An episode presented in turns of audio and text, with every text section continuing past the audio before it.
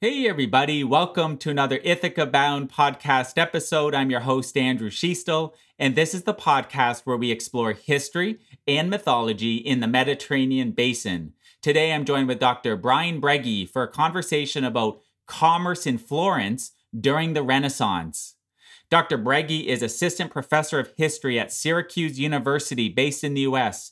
He specializes in medieval and early modern Europe and diplomatic and imperial history, and he is author of the forthcoming book, Tuscany in the Age of Empire, which will be published by Harvard University Press and is scheduled for release on July 13th of this year, so 2021. Welcome to the show, Brian. Well, thanks for having me. It's a real pleasure. So, we're chatting about what commerce was like in Florence during the Renaissance period. As a scholar, when do you what period do you define the Italian Renaissance to be? Uh, it, it's a good question. Uh, a bit of contested terrain, but I would, I suppose, follow the, the convention and say that uh, from the mid 14th century, uh, often from right after the Black Death in 1348, uh, and there is a sort of waning of the Renaissance uh, such that it is more or less over by the mid 17th century. So, say 1350 to 1650 is a good working definition. Okay. And in this period of time, can you speak about the governance structure to create some back background for the conversation, what the governance structure in Tuscany was? So Tuscany is uh, politically fragmented and it remains politically fragmented for the whole period. There are multiple independent countries. Uh, they have different levels of sovereignty. So uh, this is a legacy of the dissolution of the Holy Roman Empire into its constituent pieces. And uh, the various cities of Tuscany, Tuscany is an unusually urbanized region, um, assert their independence and sovereignty. And over the course of the uh, 14th and 15th centuries, uh, they gobble up their neighbors, most, uh, especially Florence, which creates uh, a republic uh, a, somewhat unstable republic by acquiring neighbors like Pisa and Pistoia and Arezzo and other towns in Tuscany. But they never do get the whole thing. Um, so Florence is a, uh, an independent republic, uh, and by the 15th century, so by the sort of uh, classic Renaissance period, uh, it's one of the, the, sort of five major powers in Italy, along with Venice, Milan, the Papal State, and the Kingdom of Naples. So when someone references this state in this period, are they calling it the uh, the Republic of Florence, the Republic, the Florence Republics, uh, something like that? What do they? What do, what do you reference? Yeah, typically they would call it the Republic of Florence, um, and and by republic, uh, they're they're being intentionally classicizing. It's a sort of rebranding of the comune, which is a sort of extra legal uh, creation of a city government, which takes place across uh, all of northern and central Italy. Most of these comune are gobbled up or uh, by by larger powers or or turned into lordships, but a few of them uh, retain their independence and call themselves republics, like not just bigger places like Venice, Florence, and Genoa, but also smaller places like Lucca and Siena. Okay. In this period, then, when speaking about the Republic of, of Florence, uh, if you were to describe it on a on a map um, from the republic perspective perspective because we're not just speaking about the the city in that context um, what would their territory be demarcated to? Uh, so it's most of tuscany um, tuscany the modern tuscany region. Uh, the modern region of tuscany is uh, the heir of the old grand duchy of tuscany. Uh, this is formed in uh, the 16th century. It's formed in 1569, and uh, the Grand Duchy reaches its its sort of greatest extent in the early 19th century. But the uh, Republic of Florence is smaller than that. It is basically Tuscany minus Siena, so minus southern Tuscany, and Siena has uh, important territories extending out to the coast, so out towards Grosseto and the coast in southern Tuscany, and minus uh, the city state of Lucca, uh, in the north. So it's, it's mostly the, the Arno Basin. Um, and, you know, Florence struggles uh, violently to hold on to Pisa. So both the first acquisition of the early 15th century and then Pisa rebels. Uh, and it takes Florence 15 years to get it back between uh, 1494 and 14, uh, 1509. So uh, it's a pretty compact uh, territory, but it's it's not a, a city state in the that limited sense of a, a, state confined to a specific city in the way that say Lucca really is. Okay, uh, so one of the you know ba- one of the big questions of this episode then is what was commerce like in uh, in Florence? So what was commerce like in Florence during the Renaissance? Uh, oh, it, it's a it's a fascinating topic uh, since Florence is uh, a bit precocious. It grows very quickly in spite of its sort of unstable politics and, in the 13th century and into the 14th. Uh, its initial big growth industry is the wool industry. Um, this is sort of surprising in that Florence is not a port. Uh, it doesn't have local sources of dyes to speak of, and it doesn't produce any wool. Uh, so how did they do this? So Florence develops a, a rather Florentine merchants really operating in, in a sort of set of flexible family partnerships spread all over Europe.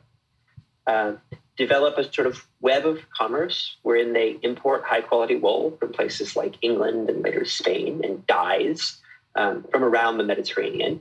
Uh, and it is processed in Florence and turned into woolen cloths in uh, there are tens of thousands. It's a, it's a very large industry, uh, a large employer, uh, both in Florence and in neighboring areas of Tuscany, and then it's re exported. And this is essential for, for very basic things. Uh, Florence becomes such a big city uh, before the, the Black Death, well over 100,000 people, and not a port. And Tuscany is, in spite of its beauty, a sort of mediocre agricultural region, especially for grain that Florence needs to use the money that it makes from its wool exports and then later from its silk exports, which is a, an industry it starts to develop in the 15th century, um, and from its financial services experts to, to pay for the food that, that feeds the population. So uh, its commercial network is really essential to, to keeping the city alive.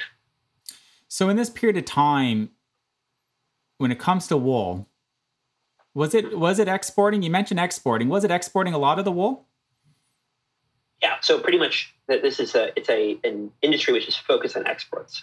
Um, so Florence, yes, there's domestic consumption of high quality cloth, and you can see that depicted in, in Florentine paintings and, and of silks and other things. And of course, Florence is a large city, is a large market, um, and it does other things. Uh, there's a large uh, construction industry. There's uh, the Tuscany region does a fair bit of mining um, and, and quarrying, and of course there are uh, those intangible services, and, and, of course it's a wine region. So there are other things going on in the economy, but it's uh, very, and again, like many of the other Italian cities in this period, uh, I think had Ed, Edward here before talking about Venice, and, and Florence in this period is also a very outward-looking um, city, and and again, in sort of a parallel to Venice, it will become a bit more inward-looking uh, as as the Renaissance goes on.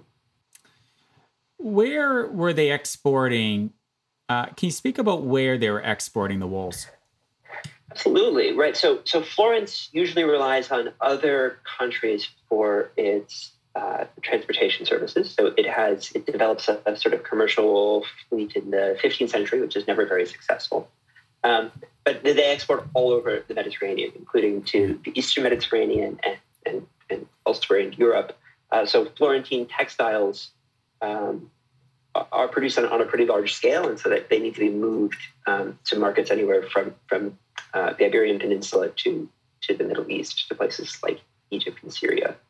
Um, and you know, so they develop uh, cloths specifically for export and are pretty responsive to to external demand. Um, and it's a it's a very fragmented industry. So there's it's uh, there's hundreds of firms, and many people are are only part time investors in the wool industry. They're also involved in other businesses, and there are Florentines residents. Just uh, you know, the, the the proverb somebody like Fernand Braudel has quoted is that there's a Florentine in every port. Right? They have really very good information about you know what do people want, uh, and they're they're pretty happy to to make whatever will sell. one of the my questions coming up was if mm-hmm. something's known about how many companies in this period were in the textile business in Florence. So when you said over a hundred, are you talking about in Florence or more broadly? Uh, in Florence, right? So and, and, tens of thousands of people working in the industry. It's a an industry which is, I suppose, we think of, and, and it's been really important work on economic history this way. It's also with banking, also with others. We think of big companies. And big companies are uh, extremely rare in, in the Renaissance. Instead, everything is really family firms and small partnerships.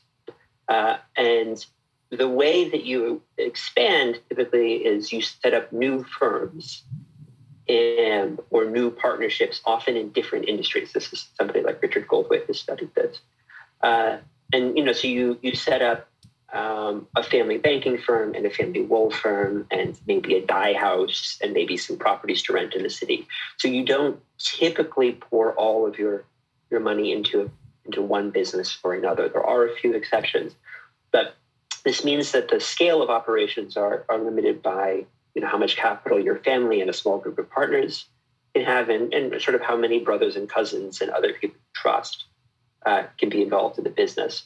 Uh, and you know, people specialize in different things. There's many stages in production, uh, and some people sort of focus on moving the thing through the production, and some people focus on bringing wool in or exporting finished cloths, or uh, some attempt to be involved in, in every stage in that process.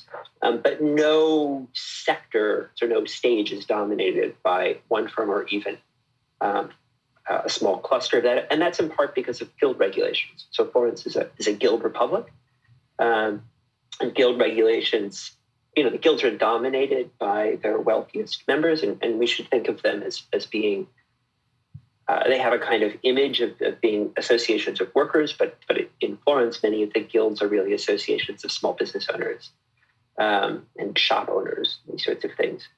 Um, and it's definitely true that the most powerful shop owners uh, dominate the guilds, but the guilds do act as a sort of brake on consolidation. Um, there are guild rules prevent, you know, how many workers can you have and what kind of techniques can you use and, and sort of thing. Dr. Ron Harris has been on the uh, show in the past, and uh, guilds came up in, in that episode. And it wasn't an episode directly on on guilds. We were speaking about the evolution of the company in the Eastern Mediterranean as a as a as an area. Uh, but guilds guilds came up, and we touched on it. Can can you speak about what guilds were in this context in this period of time? Absolutely. So they differ from city to city. In Florence, they have a strongly political dimension. So the government is constituted by the guilds, and there are regulations. So Florence's government is a series of rapidly rotating councils. Uh, and the top council has people in office for two months. They all are in residence in, in the Palazzo Vecchio, in what was called the Palazzo della Signoria. Uh, and so that the guilds are, in some ways, the constituent of the republic. There are no citizens in a general sense. You are supposed to be a member of a guild. Now, the republic will eventually be hollowed out as, as an oligarchy, but that will still be done through the guild structure. So the guilds are known as, as arte uh, so there's the Arte della Lana, right? So that would be the wool guild. Uh, and that will typically include all of the people who are uh, in the industry who own a business, right? So masters in the industry, uh, from sort of producers who own their own shop uh, through through major investors. What it will not include is what we might think of as sort of proto-industrial workers. And so there's a uh, a revolution in Florence uh, by the uh, wool workers known as the Ciompi, uh, who, who, insist on trying to build their own guild, and this is eventually uh, suppressed by the other guilds. Um, so there is a there's a lot of uh, politicization around that, and the guilds are differentiated between major guilds, big businesses, and then a much larger number of smaller guilds. Um, but those are consolidated for political reasons. So you will have these sort of uh, guilds of, of several different uh, things that are that seem unrelated, uh, because only a, a, small list of uh, guilds, seven major, 14 minor, um, have the, the right to hold office um, in the republic, and, and office holding is, is really quite important. So you want your business to be associated with one of the sort of official guilds. In, in other cities, guilds are, are more commercial entities or could be dominated by workers or could be dominated. But in, in Florence, they tend to be dominated by um, politically connected producer interests. Would you call it a predecessor to to what we know of of a typical association in modern times? And you mentioned the guilds in in this period of time had typically had connections with with government. Mm-hmm. Was there ever more formalized connections with with government versus like when I hear you know a connection with government in this context, I think of well, there's a relationship there. But can you think of was there ever more of a was it an office was it was there more of a formalized so first part of the question is would you call it as you kind of think about this this topic would you call it a predecessor to an association in modern times and was there ever a more formalized association to? And I guess we're talking about the uh, the the uh, Flo- the Tuscany's Tuscany's um, the Florence's Republic. Uh, so the the Republic is in some sense made up of these business associations. Um, there are thousands of members in it, and the Republic changes its constitution many times. So it is something the Florentines are always tinkering with. And, you know, again, in contrast to Venice, it never works very well, which is part of the reason they keep tinkering with it and why Florence is sort of so interested, interesting in the history of political philosophy is that they keep talking about it. But the actual, all of the, in some level, they don't need an, a specific office. There, there is one, I'll talk about it in a second, but uh, they are the government at some level, right? So there's no separation or indeed any conception that there should be a separation. There, there is a commercial court, quite an important one, called the Mercanzia. Uh, Florence is a sort of pioneer in having a, a uh, extremely stable, high value currency and respected uh, commercial court. And the, the, the, real concern is you have all these Florentines doing business overseas. Um, is this question of, of contract enforcement and trust uh, and avoiding reprisals against your, your merchants overseas. And in many ways, what the Florentine government is interested in outside of Tuscany is in protecting the commercial interests of, of Florentine merchants. Um, and, you know, so it's very focused on, on these kinds of, of issues. Uh, they don't really see there as being any substantive uh, restrictions on, on the kind of regulation that they can do. So Florence's economy and indeed society is, is very heavily regulated. The, the guild's government can pass most any rules and will mess with small things like you know the size of the dowry or the amount of money you can spend on a wedding or what clothes you can wear or so forth. And then they're equally happy to to issue detailed commercial regulations. Uh, and, and, in part, that's of course because um, these are the, the, the, same people, right, um, on both the business side and, and uh, so you might think of it, if we're trying to come up with a modern analogy, it, it would be as if all of the different producer associations in the country um, sort of declared themselves to be the only ones eligible for office. Uh, and so, not surprisingly, they, they don't really care about consumers at all, and they care only about producer interests.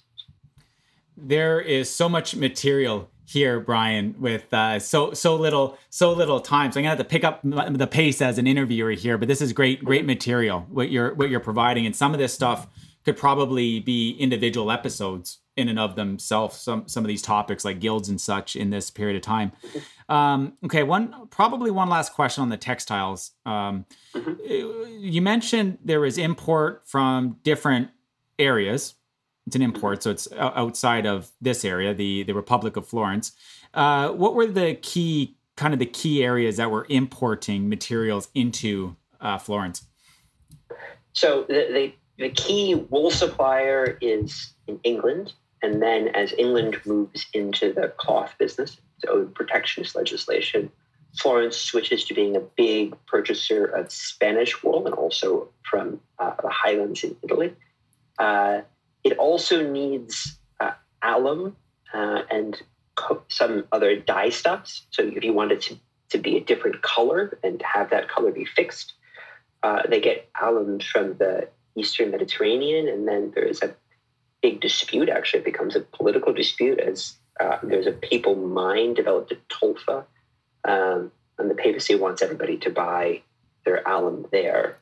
Into the 16th century, once once the Spanish have uh, conquered New Spain, um, so the area that's now known as Mexico, they gain access to an extremely high value uh, red dye known as cochineal, which is based on grinding up little insects that live on a cactus called the nopal cactus. Uh, and, and, Florence is a, is a major importer of this because it produces a, a lovely red color. Um, so that is that Florence is really buying all of the ingredients on the, on the international market uh, and then selling likewise. And so, uh, you know, this is this is done uh, not just with the profits from the wool industry, but it's, it's also done from, from their commercial profits, uh, from uh, running their banking services and other sort of financial services. Okay, so textiles, we talked about that. Let's let's talk let's talk banking. Can you share more about what was going on in the banking sector in in Florence uh, during the Renaissance period?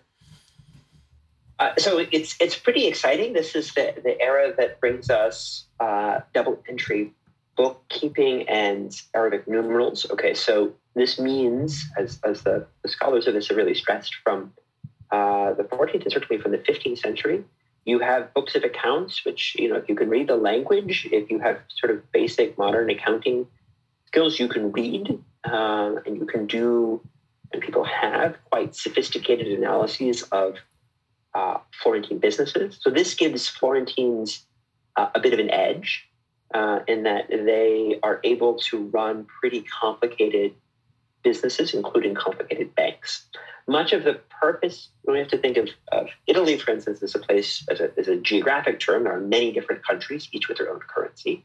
And the whole Mediterranean basin has many different currencies in circulation.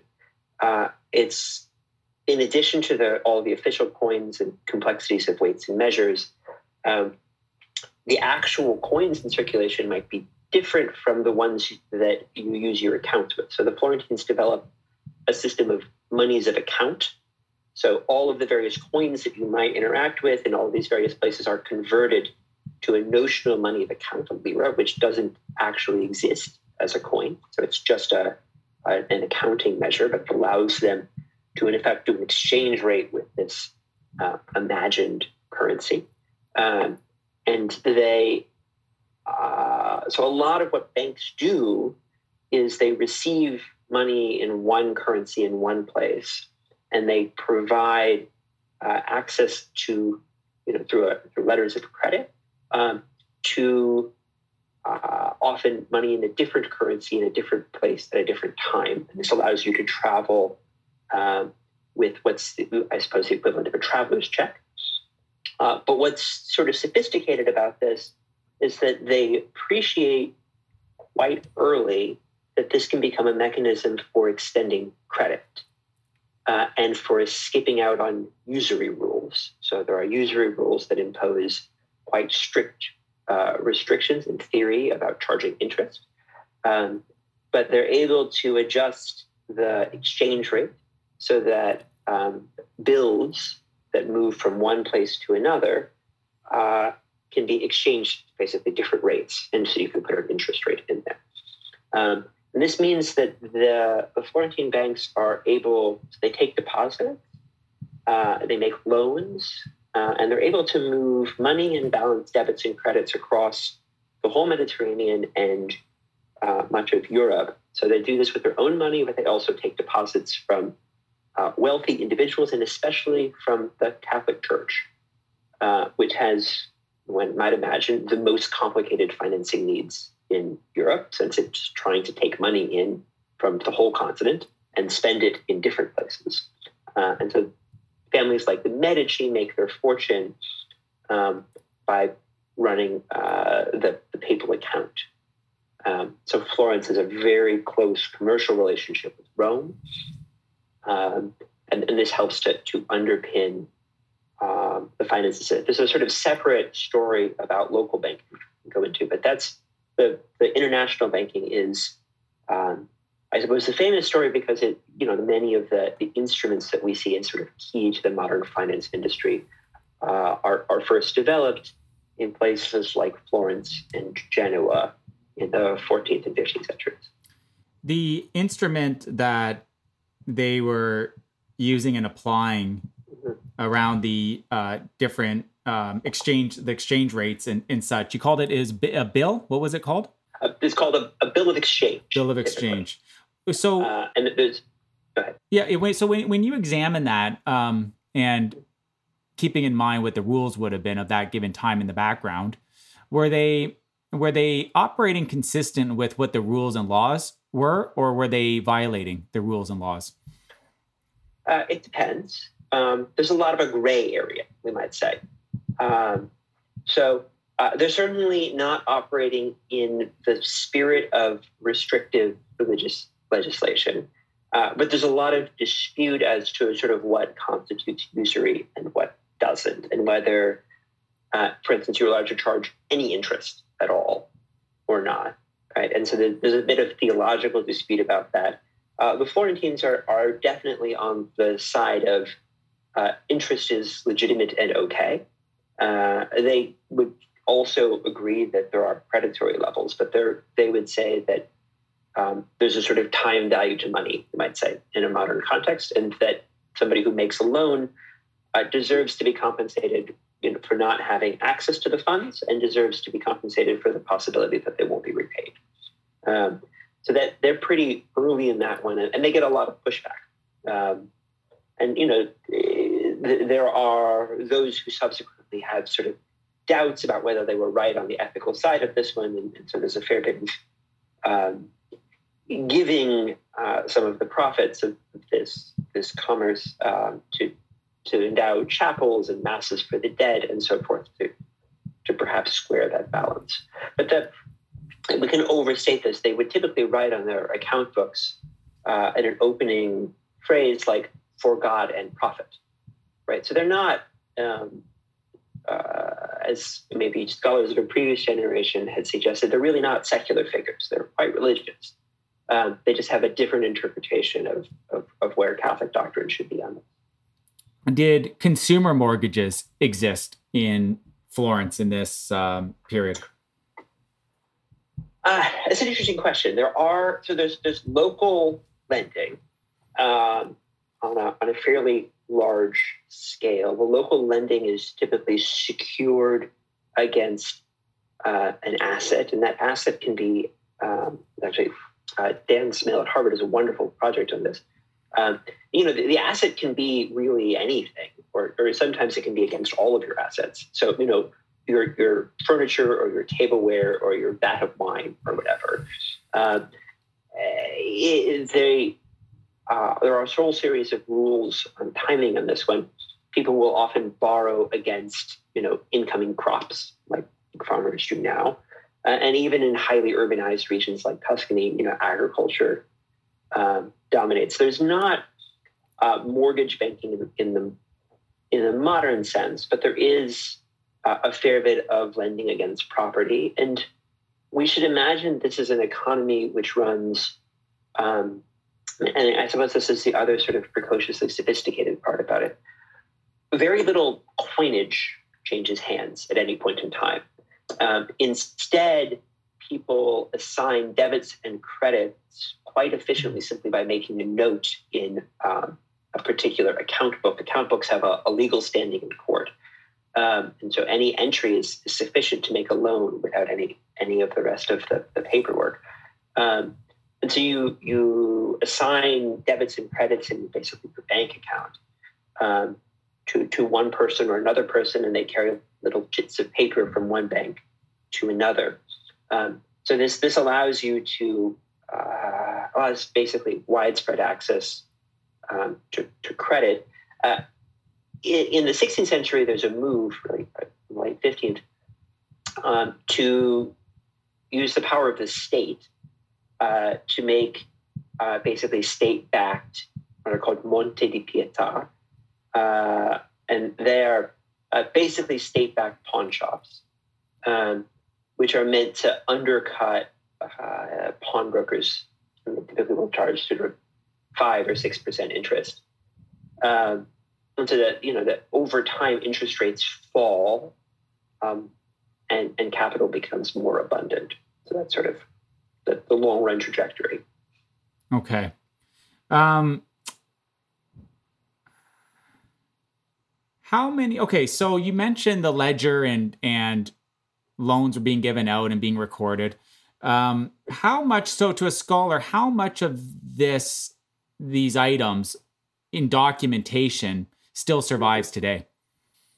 So we're extraordinarily fortunate um, in that Florence is, is actually quite well documented. So, so we have, um, you know, uh, extensive account books. Um, these will include what are called ricordanze, which are um, basically autobiographical family histories. And We have sort of 100 from the 15th century and many more from, from the 16th. Uh, and we have more of these for Florence in the 14th and 15th centuries than we have for any other city in the early modern world, sort of full stop. So we can know what's happening in the Florentine economy and with specific Florentine businesses over a long time series with a, a high degree of precision. Uh, this is because Florentines both uh, generated quite a lot of records. There's, a, there's, an official sort of system of account keeping that everybody's taught in what's called abacus schools and these merchant schools, uh, so that they have legal standing and people keep personal accounts as well as business accounts. So this, there's a kind of uh, what Richard Goldthwaite has called a kind of accounting culture that that's um, present in Florence. And then you know Florence has uh, through the sort of accidents of time kept an unusually uh, large amount of documentation. We as historians are extraordinarily fortunate, and the Florentines also did something innovative on the tax side, uh, which is that they passed really the first wealth tax in the world, which was meant, this is in 1427, called the catasto. And it, was really, it was meant to be a tax on all of your assets, uh, both your, your physical assets, but also investments and so forth.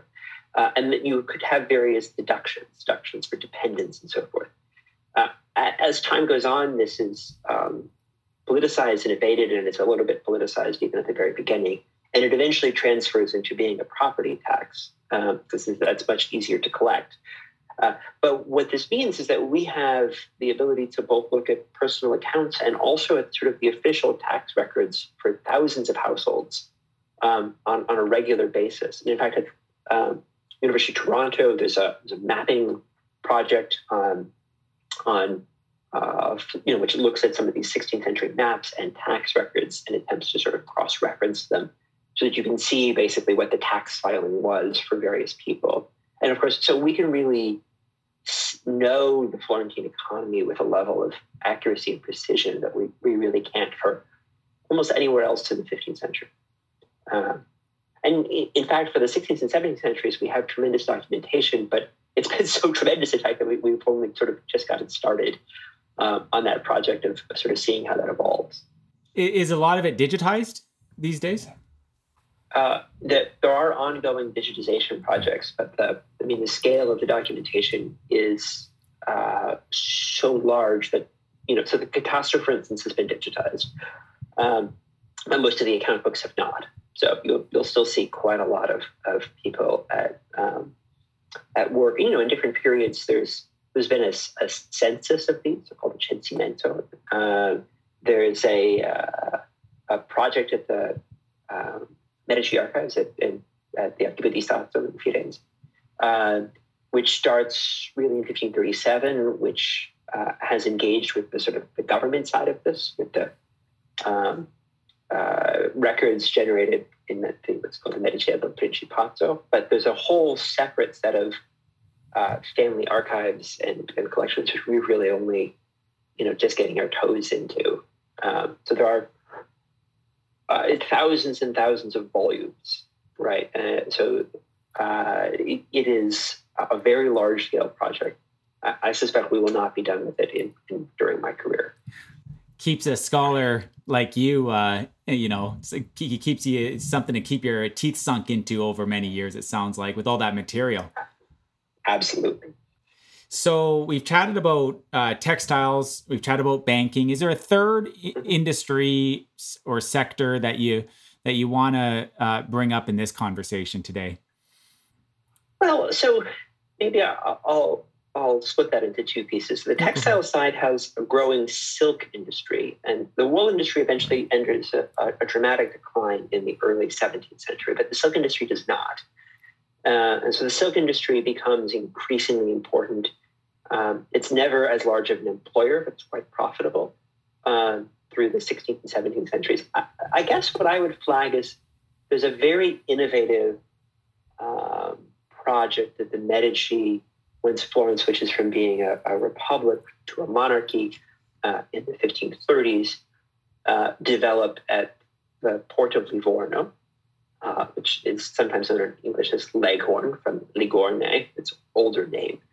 Uh, and, and the port of Livorno is really the port for Pisa after Pisa's harbor has silted up.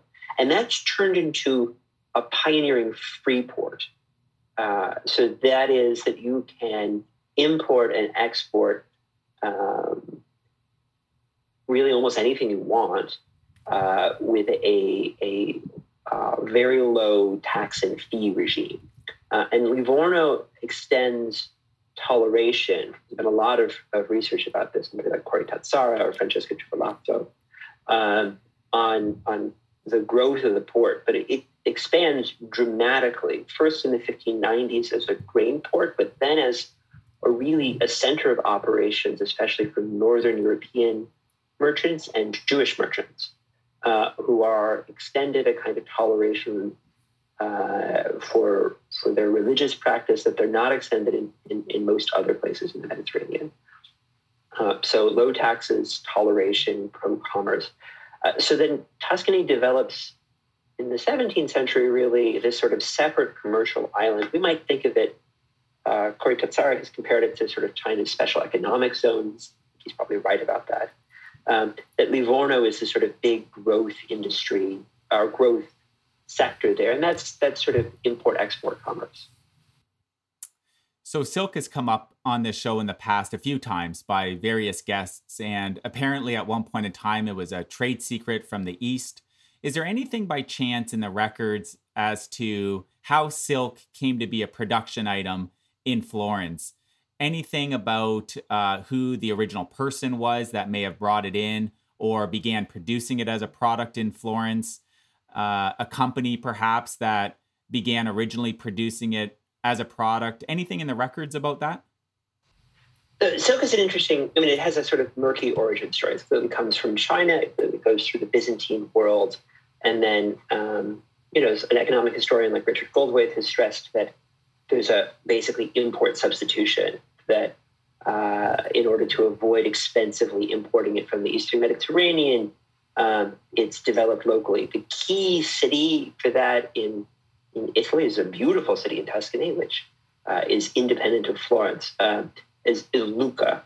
Lucca is, is a sort of uh, the, the place that sort of develops the, those Italian silk industry. And there's a huge effort to attract uh, Lucchese silk workers out um, and various attempts to restrict the movement of silk workers and their kind of technical knowledge. So places like Florence are mostly getting it um, secondhand from a place like Lucca uh, and from sort of uh, that kind of leakage of technical skills across the sort of porous frontier. Um, you know, places like Venice have much better connections to the Eastern Mediterranean. Um, Florence is, is uh, a pretty good site for, for textile production. Uh, and they have a lot of expertise in, in, in, the textile business. You know, I wish I had a, a, sort of name as the as the great sort of importer of that. But uh, and it is of course possible that that will eventually be discovered. But but it's um, like with many, and I guess this is something that people have talked about in the spice business. And they talked there's there's often an interest, we might say even now, in being a little bit vague as to, and a little bit sort of um, myth making as to, you know, where your business comes from or how hard it is to make this luxury good. You add a bit of mystique to it, uh, and then you can sell it at a higher price, right? Um, so uh, you know, and you might say that the Italian luxury business has been in the business of mystique making um, around how things are actually made and how much they're worth. Uh, you know, for the last 700 years or so, and, and of course, very, very profitably to this day. Closing question for you, Brian. Mm-hmm. And this has been an excellent chat. If we had more time, we would chat. We would chat more about about this topic. Um, okay, so we started the period. You said 14th to 17th centuries is what you define the Italian Renaissance. So how would you um, how would you share the similarities or juxtaposition between the end of the period? So when you're getting, you know, you're in the 17th century and the 14th century. How do you compare or contrast those two uh, periods of time? Uh, so, so it's a big change in the 17th century. The wool industry shrinks.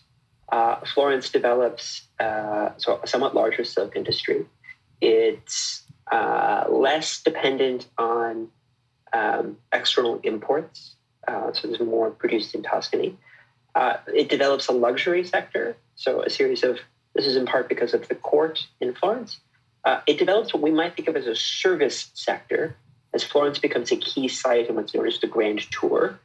Uh, so, especially English, but generally Northern European uh, aristocrats would come with their entourages and seek to pick up a bit of culture and art in Florence. And Florence has an art business, an art export business. It develops the sort of first um, artistic academy, and that's that's still pretty linked. Uh, and it retains um, an important finance business. And then I guess the what is different is that as it achieves political stability, uh, autocratic political stability, but political stability, uh, and the countryside is no longer sort of beset by invading armies the way that it is quite frequently in the 14th century. Um, Florentines pour great fortunes into uh, country estates. So the 16th and 17th centuries is a sort of great villa building period. So much of the sort of beautiful Florentine countryside, um, and that's done for both commercial and social reasons.